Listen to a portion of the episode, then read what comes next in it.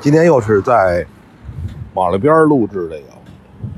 因为这两天一直在出差，我感觉到呢，之前的对于杠杆交易的杠杆类的交易啊，的比喻呢，比如打猎呀、什么的，其实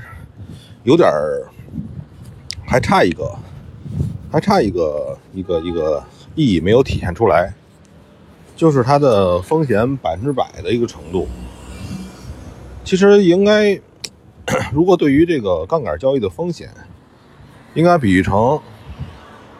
像是在开车。这个开车呢，它有一个百分之九十九和百分之一百的一个区别，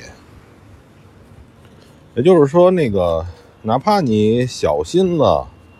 谨慎了百分之九十九的时间，差百分之一那也不行。对吧？这一点跟打猎还是不一样的。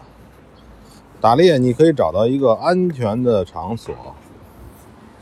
休息，这个安全的场所可以认为是基本上非常安全，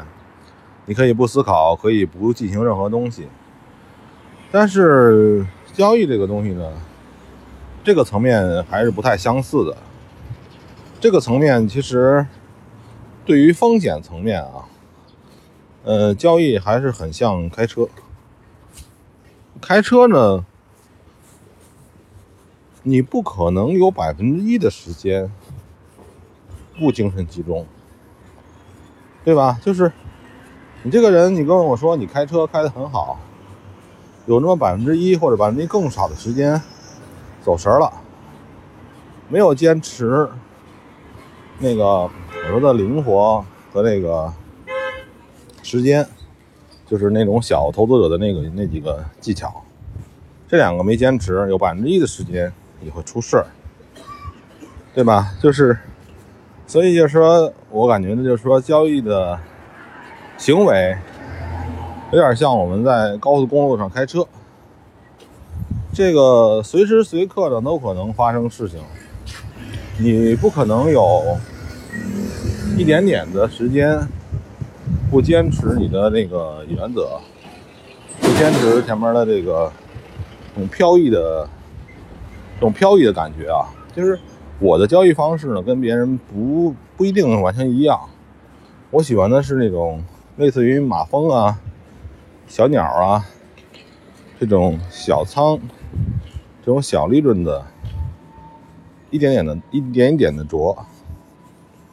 对吧？这个这种形式下。就要坚信自己只是个麻雀，自己只是一个小东西，那你才会有不断的小米小米儿吃。嗯，我好像也很久好几天没更新了，